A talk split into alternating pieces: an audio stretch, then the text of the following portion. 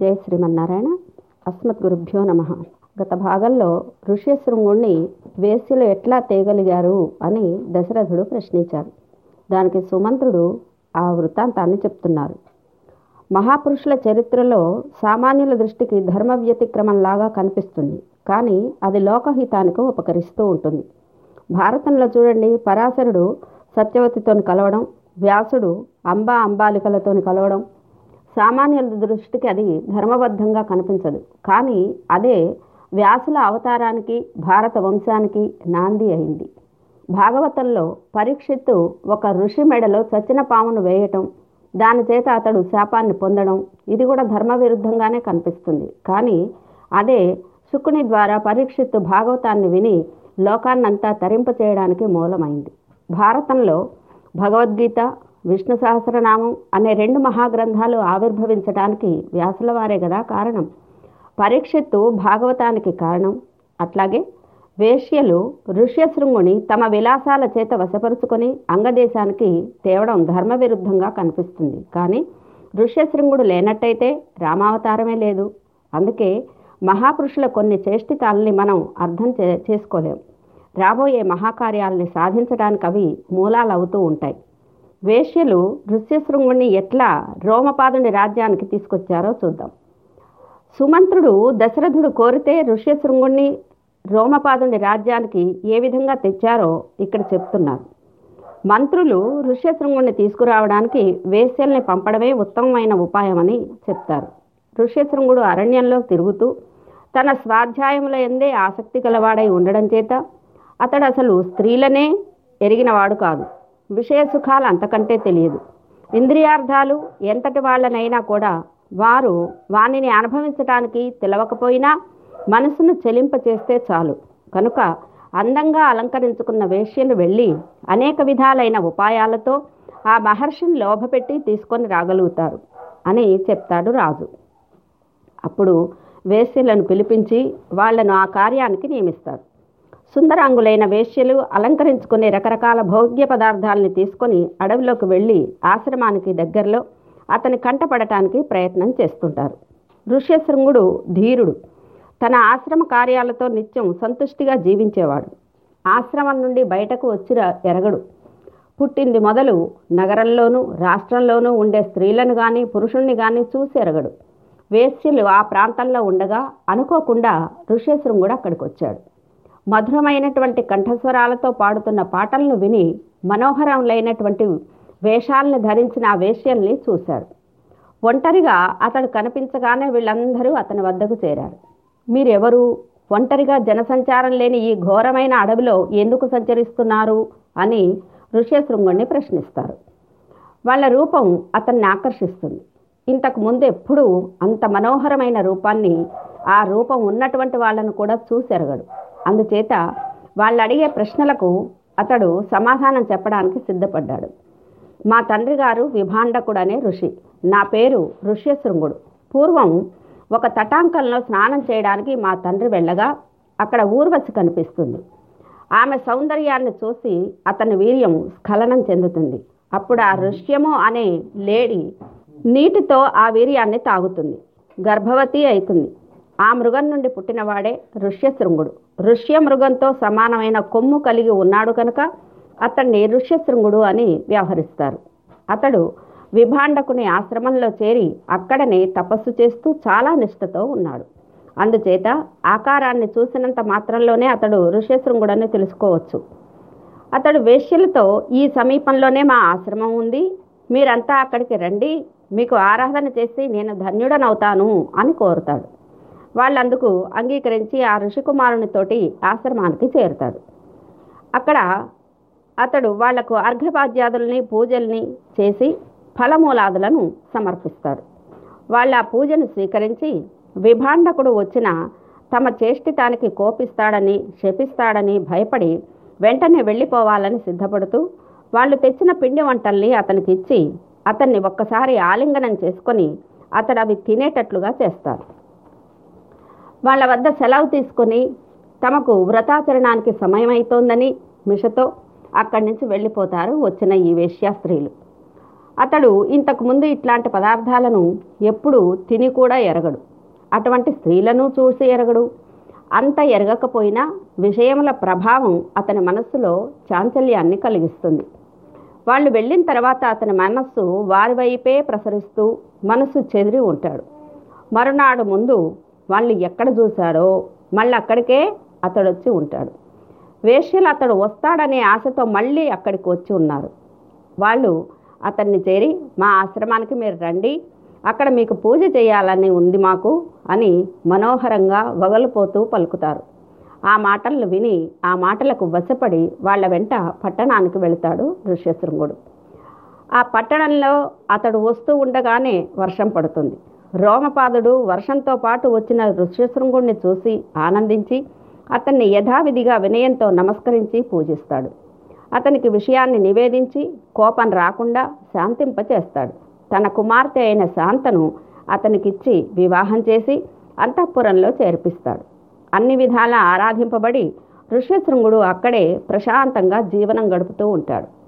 సుమంత్రుడు సనత్ కుమారుడు చెప్పిన తర్వాత ఈ విషయాన్నంతా దశరథునికి తెలియచేస్తూ ఉన్నాడు. అంటే ఇదంతా జరగబోయేటటువంటి దాన్ని ముందుగా తెలుసుకొని దశరథునికి తెలుపుతున్నాడు సనత్ కుమారుడు ఈ ఇక్ష్వాకు వంశంలో గొప్ప ధార్మికుడైనటువంటి దశరథుడైన రా దశరథుడు అనే పేరు కలిగిన రాజు పుడతాడు. అతడు సత్యానికి కట్టుబడి ఉంటాడు. అతనికి అంగరాజుతోని మైత్రి ఏర్పడుతుంది. అంగరాజు కుమారుడైన రోమపాదుడు తన కుమార్తె అయిన శాంతను ఋష్యశృంగునికి ఇచ్చి తన ఇంట్లో ఉంచుకుంటాడు. అప్పుడు దశరథుడు రోమపాదుని దగ్గరకు వచ్చి నాకు సంతానం లేదు. శాంత భర్త అయినటువంటి ఋష్యశృంగుణ్ణి నాకు వంశకరుడైనటువంటి కుమారుడు కలిగేటట్లుగా యజ్ఞం చేయించడానికి నువ్వు పంపించాలి అని ప్రార్థిస్తాడు. అందుకు రోమపాదుడు సరేనని తన మిత్రునితోటి శాంతను భర్తను పంపిస్తాడు. అతడు దశరథునితో అయోధ్యాపురానికి వెళ్ళి దశరథుని ప్రార్థనను విని సంతానం కలగడానికి ఒక యాగం చేయించడానికి అంగీకరిస్తాడు. ఆయన నిర్వహణలో యజ్ఞం నెరవేర్చి దశరథుడు సంతానాన్ని పొందుతాడు. చివరికి స్వర్గాన్ని కూడా పొందుతాడు. ఆ యాగ ప్రభావం వలన సర్వలోకాల్లో ప్రసిద్ధులు వంశ ప్రతిష్టాకరులు అమిత విక్రములు అయినటువంటి నలుగురు కుమారులు దశరథునికి కలుగుతారు అని ఏనాడో జరగబోయేటటువంటి కథను సనత్కుమారుడు చెప్పాడు. ఇది నేను కృతయుగంలో విన్నాను. వారి వాక్యం సత్యం అవుతుంది కనుక మీరు స్వయంగా వెళ్ళి రోమపాదుణ్ణి అర్థించి శాంతను భర్తను మన పట్టణానికి తీసుకుని రండి అని సుమంత్రుడు చెప్పిన ఈ కథను విని దశరథుడు వశిష్ఠుల అనుమతితో మంత్రులతో పరివారంతో రాణులతో కలిసి అంగదేశానికి వెళ్తాడు. రోమపాదుని దగ్గర ఆ ఋషికుమారుడు అగ్నిహోత్రంలాగా ప్రకాశిస్తూ దర్శనమిస్తాడు. రోమపాదుడు చాలా సంతోషంతో మిత్రుడైన దశరథునికి సత్కారం చేసి వారిని ఆదరిస్తారు. ఋషిపుత్రుడైన ఋష్యశృంగునికి దశరథుని పరిచయం చేసి తనకు వారితో గల మైత్రిని సంబంధాన్ని చెప్తాడు. అప్పుడు దశరథుడు కూడా ఋష్యశృంగునికి దశరథుడు రోమపాదుని శాంతతో పాటుగా ఋష్యశృంగుణ్ణి తన పట్టణానికి పంపించవలసిందని ప్రార్థిస్తాడు. రోమపాదుడు అందుకు సమ్మతించి ఋష్యశృంగుని భార్యతో కలిసి దశరథుని పట్టణానికి వెళ్ళి వారి కోరిక నెరవేర్చవలసిందిగా అర్థిస్తాడు అందుకు సరేనని ఋష్యశృంగుడు సమ్మతించి దశరథుడితో బయలుదేరుతాడు. రోమపాదుడు ఋష్యశృంగుని ప్రేమతో ఆలింగనం చేసుకొని వీడుకోలు చెప్తాడు. దశరథుడు రోమపాదుడు కూడా ఆనందిస్తారు. ముందుగా ఋష్యశృంగునితో శాంతతో వస్తున్నామని తమ పట్టణానికి కబురు పంపిస్తారు. ముందుగా వాళ్ళు నగరాన్నంతా అలంకరింపజేసి మార్గాలన్నీ జలాలతో తడిపి పతాకాలతో అలంకరింపజేస్తారు. పౌరులంతా వాళ్ళు వస్తున్నారన్న సంతోషంతో శంఖ దుందుభి వాద్యాలతో ఎదురేగి పట్టణంలో ప్రవేశించిన తరువాత అంతఃపురంలో ప్రవేశింపచేసి దశరథుడు వారిని శాస్త్రోక్తంగా ఋష్యశృంగునకు పూజలు చేస్తారు. అంతఃపుర స్త్రీలందరూ శాంత భర్తతో కలిసి వచ్చినందుకు చాలా ప్రేమగా ఆనందిస్తారు. కొంతకాలం గడిచిన తర్వాత మనోహరమైనటువంటి వసంత ఋతువు వస్తుంది. ఆ వసంత ఋతువులో దశరథుడు యజ్ఞం చేయడానికి సంకల్పిస్తాడు. సార్వభౌముడైనటువంటి రాజే అశ్వమేధ యాగం చేయడానికి అధికారం కలిగిన వాడవుతాడు అవుతాడు. అశ్వమేధం ఆచరించినట్టయితే బ్రహ్మహత్య మొదలైన సమస్త పాపాలు కూడా తొలగిపోతాయని మనకు వేదం చెప్తోంది. పుత్రులు కలగకపోవడానికి తన పాపమే కారణం కావచ్చు. తాను చేయదగిన అశ్వమేధాన్ని చేసిన కానీ ఆ పాపాలు పోవని అశ్వమేధ యాగాన్ని చేయాలని సంకల్పిస్తాడు. అశ్వమేధ యాగాన్ని వసంత ఋతువులో చైత్రమాసంలో పూర్ణిమ నాడు ప్రాతకాలంలో సంకల్పం చేసుకోవాలి. అలా సంకల్పించి ముందుగా సాంగ్రహణి అనే ఒక ఇష్టిని చేయాలి. ఇష్టి అంటే యజ్ఞం.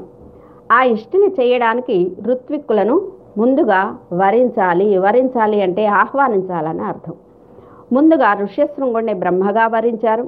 తర్వాత సంతానానికై యజ్ఞాన్ని చేయించాలని అతన్ని ప్రార్థించారు. అతడు అందుకు సరేనని అంగీకరించారు. కావలసినటువంటి పరికరాలన్నిటినీ సేకరించి ముందుగా గుర్రాన్ని విడవవలనని చెప్తాడు. మంత్రివర్గంలో ప్రధానుడైనటువంటి సుమంత్రుణ్ణి వేదాధ్యయన పరులైనటువంటి ఋత్విక్కులను ఆహ్వానించడానికి దశరథుడు నియమించాడు. సుయజ్ఞుడు వామదేవుడు జాబాలి కాశ్యపుడు పురోహితుడు అయినటువంటి వశిష్ఠుడు ఇంకా మరికొంతమంది బ్రాహ్మణులు ఆ యజ్ఞంలో ఋత్విక్కులుగా ఉండడానికి సుమంత్రుడు వారిని ఆహ్వానించి తీసుకొని వచ్చాడు. ధర్మాత్ముడైన దశరథుడు వాళ్ళందరినీ పూజించి ఈ విధంగా వాళ్ళతో అంటారు సంతానం లేక నేను ఎంతో కాలం నుండి బాధపడుతున్నాను వంశకరుడైనటువంటి సుతుడు లేని దుఃఖం నన్ను బాధిస్తూ ఉంది. అందుకై నేను అశ్వమేధం చేయాలనుకుంటున్నాను. మీరందరూ శాస్త్రోక్తమైనటువంటి విధానంతో ఆ యజ్ఞాన్ని నెరవేర్చవలసింది. ఈ ఋష్యశృంగుని ప్రభావం చేత నా కోరికలు ఈడేరుతాయని చెప్పి చెప్తాడు దశరథుడు. ఆ మాటలను విని వశిష్ఠుడు మొదలైన వారంతా కూడా ఆ సంకల్పానికి చాలా సంతోషించి ఇది శ్లాఘింపదగింది అని అభినందిస్తారు. ఋష్యశృంగుడు మొదలైనటువంటి ఋత్విక్కులంతా కూడా తప్పక యజ్ఞాన్ని నిర్వహిస్తాం మేము. గుర్రాన్ని ముందుగా విడిచిపెట్టండి. తప్పక నలుగురు కుమారులు నీకు కలుగుతారు అని చెప్తారు. రాజు ఆ మాటలకు సంతోషించి గురువుల మాటలను అనుసరించి మంత్రులతో యజ్ఞ సంభారాల్ని సేకరించమని చెప్తారు సమర్థులైనటువంటి నాయకత్వంలో ఉపాధ్యాయునితో గుర్రాన్ని దేశం మీదకి విడిచిపెట్టండి. సరయూ నది ఉత్తర తీరంలో యజ్ఞభూమ యజ్ఞభూమిని కల్పించండి. అంతకు ముందున్న దోషాలు పోవడానికి అక్కడ శాంతులు చేయించండి. రాజులందరూ అశ్వమేధ యాగం చేయవచ్చును కానీ నిర్విఘ్నంగా నెరవేరటం చాలా కష్టం. బ్రహ్మరాక్షసులు ఏమాత్రం తప్పు దొరికినా దాన్ని పాడు చేయడానికి ప్రయత్నిస్తారు. యజ్ఞం పూర్తి కాకపోతే కనుక కర్త నశించిపోతాడు. అందుకే యథావిధిగా సమర్థులైనటువంటి మీరందరూ పూర్తయ్యేటట్లుగా చేయండి అని చెప్పగా వాళ్ళందరూ అట్లాగేనని అంగీకరించి ఎవరి స్థానాలకు వాళ్ళు వెళ్ళిపోతారు. దశరథ చక్రవర్తి కూడా మంత్రులందరినీ విడిచి తన భవనానికి ప్రవేశిస్తారు. ఇక యజ్ఞానికి ఋత్విక్కులను వరించడానికి ఆయా ఋత్విక్కుల ఇంటికి వెళ్ళి మంత్రులు వాళ్ళను ఏనుగులను గుర్రాలను ఎక్కించి రాజభవనానికి తీసుకొని రావాలి. అధ్వర్యు బ్రహ్మ హోత ఆగ్నేధ్రుడు అనే నలుగురిని ముందు వరించి రాజభవనానికి తీసుకొని రావాలి. ఇది చైత్రశుద్ధ పూర్ణిమ నాడు జరగాలి. తర్వాత అమావాస్య నాడు ఇంతకు ముందు వరించిన వారినే సంజ్ఞానేష్టి అనే ఇష్టిని ఆచరించడానికి మళ్ళీ వాళ్ళనే స్వాగతించాలి. తరువాత వైశాఖ పూర్ణిమ నాడు ఇంతకు ముందు ఆహ్వానించినటువంటి మైత్రావరుణుడు ప్రతిప్రస్థాత కాక మరి ఇద్దరు ఋత్విక్కులను ఏనుగులను ఎక్కించి తీసుకొని రావాలి. వైశాఖ అమావాస్య నాడు ఉద్గాతను వరించి ఏనుగును ఎక్కించి తీసుకొని రావాలి. ఇట్లా సంవత్సరం గడిచిన తర్వాత తర్వాతి వసంత ఋతువులో పౌర్ణమి నాడు దీక్ష ప్రారంభం. తర్వాత మూడు రోజుల్లో ప్రతిరోజు మిగిలిన ఎనిమిది మంది ఋత్వికులను వరించి తీసుకొని వస్తూ ఉండాలి. బ్రాహ్మణాచంసి అచ్చావాకుడు నేష్ఠ ప్రతిహర్త గ్రావస్థుతుడు పోత ఉన్నేత సుబ్రహ్మణ్యుడు అని మరి ఎనిమిది మంది ఋత్వికులను ఆహ్వానించాలి. మొత్తం పదహారు మంది ఋత్విక్కులు ఉంటారు. బ్రహ్మ మొదటివాడు సుబ్రహ్మణ్యుడు చివరివాడు. అశ్వమేధానికి సంభారాలు ఇలా ఉండాలట. పన్నెండు జానల ముంజగడ్డితోటి పేనిన తాడు. దాన్ని కట్టి గుర్రాన్ని వదిలేస్తారు. నాలుగు రకాల జలాలను సంపాదించాలి. అవి ఎట్లా అంటే వర్షం పడుతుండగా సంపాదించిన జలం నూతుల్లో జలం చెరువుల్లో స్థిరంగా ఉన్నటువంటి జలం ప్రవహించేటటువంటి జలం. గుర్రాన్ని వదిలేటప్పుడు ఆ గుర్రంతో నాలుగు వందల మంది రక్షకులు వెళ్ళాలి. ఉపాధ్యాయుడు కాక అధ్వర్యువు బ్రహ్మ హోత ఉద్గాత అనే నలుగురు ఋత్విక్కులు ఒక్కొక్కరు నూరుగురు రాజపుత్రులతో కలిసి గుర్రాన్ని కాపాడటానికి వెళ్ళాలి. ఈ విధంగా ఋత్వికులను వరించుట గుర్రాన్ని విడుచుట ఇవన్నీ ఆచరించిన తర్వాత రెండవ సంవత్సరం వసంత ఋతువులో యజ్ఞాన్ని ప్రారంభించటానికి దీక్షను తీసుకోవాలి. మొదటి సంవత్సరం వసంత ఋతువున చిత్తా నక్షత్రంతో కూడిన చైత్రబహుళ పాడ్యమి నాడు సాంగ్రహణేష్టి అనే యాగాన్ని చెయ్యాలి. రెండవ నాడు నలుగురు ఋత్వికులు అశ్వాన్ని బంధించడం దాన్ని సేకరించిన జలాలతో స్నానం చేయించడం ప్రోక్షణ చేయడం విడిచిపెట్టడం చేస్తారు. గుర్రాన్ని వదిలిన తర్వాత మళ్ళీ వసంతం నాటికి గుర్రం తిరిగి రావాలి. ఈ సంవత్సరం ప్రతిదినము సావిత్రము మొదలైనటువంటి కర్మల్ని ఆచరిస్తూ ఉంటారు. ఈ విధంగా సంభారాలను సేకరించడం యజ్ఞభూమిని సేకరించడం శాంతి కర్మలు ఆచరించడం జరిగిన తర్వాత గుర్రాన్ని వదిలి వంద మంది రాజపుత్రులతో అధ్వర్యువు వంద మంది సంగ్రహీతలతో ఉద్గాత వంద మంది ఉగ్రులతో బ్రహ్మ వంద మంది సూతగ్రామణులతో కలిసి హోత యాగాశ్వాన్ని రక్షించడానికి వెళ్ళాలి. సంవత్సరం గడిచిన తర్వాత అప్పుడు యజ్ఞభూమికి రాజు ఋత్వికులు అందరూ బయలుదేరి వెళ్తారు.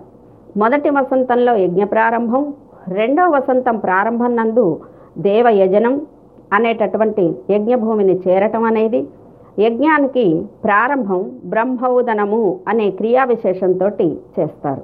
అది మొదలు అశ్వమేధం పూర్తి అయ్యేంత వరకు యజమానుడు ఏది స్వతంత్రంగా చేయరాదు. అధ్వర్యువే అన్ని ఏర్పాట్లు చేయాలి. ఇందు వశిష్ఠుడు అధ్వర్యువు. మొదటి సంవత్సరం పూర్తయి రెండవ సంవత్సరం ఆరంభం కావడానికి ముందు మొదటి సంవత్సరం చివరి అమావాస్య నాడు ఉఖా సంభరణము త్రైధాతవీయము దీక్షణీయము అనే మూడు క్రియావిశేషాల్ని ఆ దేవయజనం నందే చేయవలసి ఉంటుంది. అందుచేత దశరథుడు వశిష్ఠుల వారిని అధ్వర్యువుగా వరించి నమస్కరించి శాస్త్రోక్తంగా పూజించి వినయంతో మీరే యజ్ఞాన్ని నిర్విఘ్నంగా జరిపి నాకు సంతానం కలిగేటట్లుగా అనుగ్రహించండి. యజ్ఞాంగములైనటువంటి ద్రవ్యాలతో కానీ దేవతారాధనలతో కానీ కర్మలలో కానీ విఘ్నం జరగకుండా మీరు చూడాలి. మీకు నాయందు మాత్రమే కాదు మా వంశం నందు కూడా ఎడతగని ప్రేమ ఉంది కదా. మా మేలును కోరే మనసు కలిగిన వారు మీరు. మా పురోహితులందరిలో శ్రేష్ఠులు సాటిలేని గురువులు మీరే. మీరే యజ్ఞభారాన్నంతా కూడా వహించాలని ప్రార్థిస్తాడు దశరథ మహారాజు. దశరథుని నిమంత్రణంతో అనుసరించి వశిష్ఠుడు ఆయా ద్రవ్యాలను తేవడానికి నియమించబడిన వాళ్ళనందరినీ ఆయా సంభారాలు సంపాదించడానికి నియమిస్తాడు. యజ్ఞకర్తల్లో నియమించబడినటువంటి వృద్ధులైన బ్రాహ్మణులను అందరినీ ఆయా క్రియలు చేయడానికి నియమిస్తాడు. వృద్ధులైన బ్రాహ్మణులను మరి ఆయా కార్యాలు చేసే భృత్యులను ఇటుకలు మొదలైనవి తయారు చేసే శిల్పులను వడ్రంగులను వాపీ కూపాదులు తవ్వి పనిచేసేటటువంటి వారిని శిల్పులను వడ్రంగులను అభినయం చేసేటటువంటి నటులను నర్తకులను నాటకాలను ప్రయోగించే నేర్పు కలిగిన శాస్త్రవేత్తల్ని బాగా చదువుకున్న వాళ్ళందరినీ ఆహ్వానిస్తారు. వాళ్ళందరినీ పిలిచి ఆయా పనులలో నియమిస్తారు. మీరందరూ రాజశాసనాన్ని అనుసరించి యజ్ఞ సమయంలో ఆయా కర్మలు చేయవలసింది. కొన్ని వేల ఇటుకలు తయారు చేయించి శీఘ్రంగా తెప్పించండి. వచ్చిన రాజకుటుంబాల వారికి ఉండడానికి విడుదలను ఏర్పాటు చేయండి. బ్రాహ్మణులకు వారి ఆచారానికి తగిన వసతులు కల్పించండి. అన్ని భవనాలలో వారి వారికి తగిన ఆహార పదార్థాలను వారి వారి అవసరాలను అనుసరించి ఏర్పాటు చేయండి. పురజనులకు అందరికీ విశాలమైన విడుదలను కల్పించండి. జనపదం నుండి వచ్చేటటువంటి ప్రజలకు కూడా వసతులను ఏర్పాటు చేయండి. వచ్చిన వారందరినీ చందనాదులతోని ఆరాధించి వారికి తగిన మర్యాదల్ని చేయండి. స్నేహం చేతనే కానీ ద్వేషం చేత ఎవరిని అనాదరం చేయకూడదు. ఈ యజ్ఞ కార్యాలలో నియుక్తులైనటువంటి శిల్పులను ఆయా కార్యాలను ఆచరించేటటువంటి పురుషులను చాలా ఆదరంతో గౌరవించాలి. వాళ్ళందరికీ ఎవరి మర్యాదకు తగినట్లు వారికి భోజనము ధనము సమర్పించి తృప్తి కలిగించేటట్లుగా చేయాలి అన్నీ చక్కగా జరగాలి. అందరూ సంతృప్తిని పొందాలి. ఏ లోపము రాకూడదు. అందరినీ ప్రేమతో నిండిన మనస్సుతో ఆదరంగా చూడండి. అన్ని పనులను శ్రద్ధతో చేయండి అని వశిష్ఠుడు ఆజ్ఞాపిస్తారు. అందరూ వాళ్ళ వాళ్ళ కార్యాల్లో నిమగ్నమైపోతారు. వశిష్ఠుడు సుమంత్రుని పిలిచి భూమండలంలో ఉన్నటువంటి రాజులందరినీ ఆహ్వానించవలసిందిగా నియమిస్తారు. ధార్మికులను బ్రాహ్మణులను క్షత్రియులను వైశ్యులను శూద్రులను కూడా దేశము నలుమూలల నుండి తీసుకొని రావాలి. ప్రధానంగా మిథిలాధిపతి అయినటువంటి జనక మహారాజును ఆహ్వానించండి. అతడు సర్వశాస్త్రాలలో సకల వేదాల్లో కూడా పరినిష్ఠితుడైనటువంటి వాడు. సుమంత్ర అతడు మనకు పూర్వ సంబంధి కూడా. కనుక నీవు స్వయంగా వెళ్ళి ఆ జనక మహారాజు గారిని తీసుకునిరా. మన రాజుగారికి మిత్రుడు ప్రీతిగలవాడు అయినటువంటి కాశీరాజును స్వయంగా వెళ్ళి తీసుకొనిరా. వృద్ధుడు పరమధార్మికుడైన మన చక్రవర్తి గారికి మామగారైన కేకయ్య రాజును వాళ్ళ కుమారుణ్ణి నీవే స్వయంగా వెళ్ళి తీసుకొనిరా. మన రాజుగారికి స్నేహితుడు మహానుభావుడైనటువంటి రోమపాదుణ్ణి సత్కరించి తీసుకురావాలి. అంతేకాకుండా తూర్పు దిక్కున ఉన్న సింధు సౌవీర దేశాలలో ఉన్న రాజులందరినీ ఆహ్వానించండి. దక్షిణ దేశంలో ఉన్న రాజులనందరినీ రప్పించండి. అంతేకాకుండా ఈ భూమండలంలో మన రాజుగారిపై ప్రేమ కలిగిన వాళ్ళు ఎంతోమంది రాజులున్నారు. వాళ్ళందరినీ సపరివారంగా బంధువులతో కూడా రావలసిందిగా ఆహ్వానించండి. వశిష్ఠుల ఆజ్ఞను అనుసరించి సుమంత్రుడు ఆయా రాజులను తీసుకొని రావడానికి స్వయంగా బయలుదేరి వెళ్ళారు. ఆయా కర్మల్లో నియుక్తులైన కార్యకర్తలంతా కూడా వారికి నియమించిన కార్యాలను నెరవేర్చితిమని వశిష్ఠుల వారికి నివేదించుకున్నారు. అందుకు వశిష్ఠుడు సంతోషించి అందరితో అంటారు అవజ్ఞయా సదన్నదాతవ్యం కన్యచిల్లీలయాపివ అవజ్ఞయా కృతం హన్యాత్ దాతారం నా అత్ర సంశయ. ఎవ్వరికి ఏవి ఇచ్చినా అనాదరంతో శ్రద్ధ లేకుండా ఇచ్చినట్టయితే ఇచ్చినవాడు నశించిపోతాడు. ఇందులో సంశయం లేదు. యజ్ఞంలో అందరినీ సరియైన గౌరవంతో చూడటం చాలా అవసరం. ఎవరికి ఏ విధమైన అవమానం జరిగినా అది యజ్ఞానికి లోపం కలిగిస్తుంది. తర్వాత కొద్ది రోజుల్లోనే అందరు రాజులు వచ్చి దశరథ మహారాజుకు అనేక విధాలైనటువంటి రత్నాలను మొదలైన విలువైన కానుకలను తెచ్చి సమర్పించారు. వశిష్ఠుడు రాజుతో ప్రభు రాజులంతా నీ ఆజ్ఞానుసారం వచ్చారు. వచ్చిన వాళ్ళంతా తగిన సత్కారాలు చేసే వాళ్ళందరికీ తగిన సత్కారాలు చేయబడ్డాయి. ఆయా కార్యాల్లో నియమించబడినటువంటి పురుషులు వారి వారికి నియమించిన కార్యాలని పూర్తి చేశారు. అన్నీ సిద్ధంగా ఉన్నాయి. ఇక మీరు యజ్ఞభూ భూమికి ఇచ్చేయండి యజ్ఞభూమి మనస్సు చేత నిర్మించబడిందా అన్నట్లు ఊహించుకోవడానికి వీలు కానంత అందంగా నిర్మించబడి ఉందట. మీరు దాన్ని తప్పకుండా దర్శించే తీరాలని వశిష్ఠుడు చెప్పగా వశిష్ఠుని మాటలను ఋష్యశృంగుని అనుమతితోటి శుభమైనటువంటి నక్షత్రంలో శుభ దివసాన ఆ తన భవనం నుండి యజ్ఞశాలకు దశరథ చక్రవర్తి బయలుదేరారు. శంఖ దుందుభి మృదంగాది మంగళవాద్యాలతో బ్రాహ్మణులు స్వస్తి వాచనం చేస్తూ ఉంటే యథాశాస్త్ర ప్రకారంగా వశిష్ఠులను ఋష్యశృంగులను ముందుంచుకొని యజ్ఞవాటంలోకి ప్రవేశించారు దశరథ మహారాజు. యజ్ఞశాలలో ఋత్విక్కులు మొదలైన వాళ్ళంతా కూడా యథాశాస్త్రంగా వారి వారి కర్మల్ని ప్రారంభించారు. లోకంలో సర్వసాధారణంగా చిన్న వివాహం అంటేనే ఎంతో ప్రయాసపడి ఎన్నో నెలల ముందు నుంచి మనం ప్రయత్నాలు చేసుకుంటాం కదా. ఇది అశ్వమేధ యాగం అంటే అసలు లోకంలోనే గొప్పనైనటువంటి యాగం. దీనికోసం ఇంత సంభారాలు సేకరించాలని చెప్పి వాల్మీకి మహర్షి ముందుగానే మనకు ఇందులో వా- రామాయణంలో వివరంగా తెలియజేయడం అనేది జరిగింది. ఇక సంవత్సరం ముందు అశ్వాన్ని వదిలారు. ఆ అశ్వం నిర్బంధం లేకుండా స్వేచ్ఛగా దేశమంతా తిరుగుతూ ఉంటే రాజపుత్రులు ఉగ్ర సూత బ్రాహ్మణి సంగ్రహణి మొదలైనటువంటి వాళ్ళతో నాలుగు వందల మంది బ్రహ్మ అధ్వర్యువు హోత ఉద్గాత అని నలుగురు చేత రక్షింపబడుతూ తిరిగి వచ్చింది. దాన్ని నలుగురు ఋత్విక్కులు రథకార గృహానికి చేర్చి అక్కడ దా దాన్ని బంధించి దాని నాలుగు పాదాల దగ్గర ఆహుతులతో హోమాన్ని చేశారు. వెనకటి చైత్రమాసంలో యజ్ఞాన్ని సంకల్పించి అశ్వాన్ని వదిలారు. పదకొండు నెలలు గడిచిన తర్వాత దాన్ని తెచ్చి అశ్వత్థ వృక్షం ముందు బంధించి పన్నెండవ నెలలో అనగా పాల్గొన మాసంలో యజ్ఞశాల నిర్మాణము మొదలైన సకల సంభారాలను ఏర్పాటు చేసిన తరువాత పాల్గొన అమావాస్య నాడు ఋత్వికులతో కలిసి రాజు యజ్ఞశాలలోకి ప్రవేశించారు. చైత్ర పాడ్యమి మొదలు యజ్ఞాన్ని ప్రారంభించారు. ఋష్యశృంగుడు ప్రధాన ఋత్విక్కు అనగా బ్రహ్మగా ఉన్నారు.